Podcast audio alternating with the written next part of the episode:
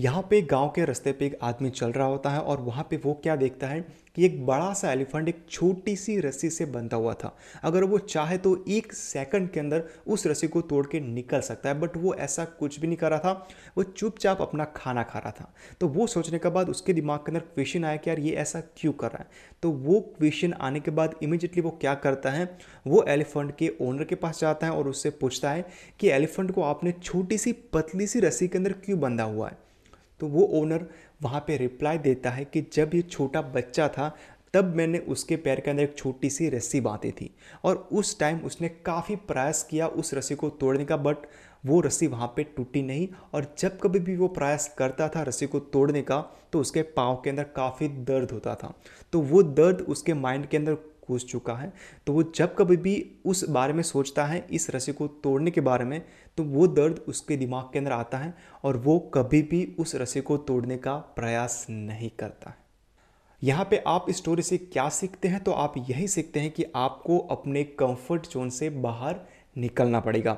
Fail होते हैं success होते हैं, वो कुछ भी मैटर नहीं करता है बिकॉज़ ऑफ़ अगर आप अपने कंफर्ट जोन के अंदर हैं तो आप कुछ भी नया एक्सप्लोर नहीं कर पाएँगे। और अगर आप एक्सप्लोर नहीं कर पाएँगे कुछ भी नया दैन आप दुनिया को देख नहीं पाएँगे कि यार दुनिया में क्या चल रहा है, क्या नहीं चल रहा है। तो स्टोरी से यही सीखते हैं कि आप जो भी करना चाहते हैं, फिर आपका जो भी ड्रीम है या फिर आपका जो भी गोल है, उसके आगे बढ़ो। जो भी होगा वो देखा जाएगा। फेल होते हैं तो उसके बाद भी काफ़ी सारा सॉल्यूशन मिल जाएँगे। बट अगर आपने वो स्टेप नहीं लिया, अगर आपने अपने ड्रीम को चेज़ करने के लिए एक स्टेप आगे नहीं बढ़ाया देन कुछ भी नहीं हो पाएगा। सो so आपको क्या करना पड़ेगा? वो रस्सी को तोड़ के बाहर निकलना पड़ेगा।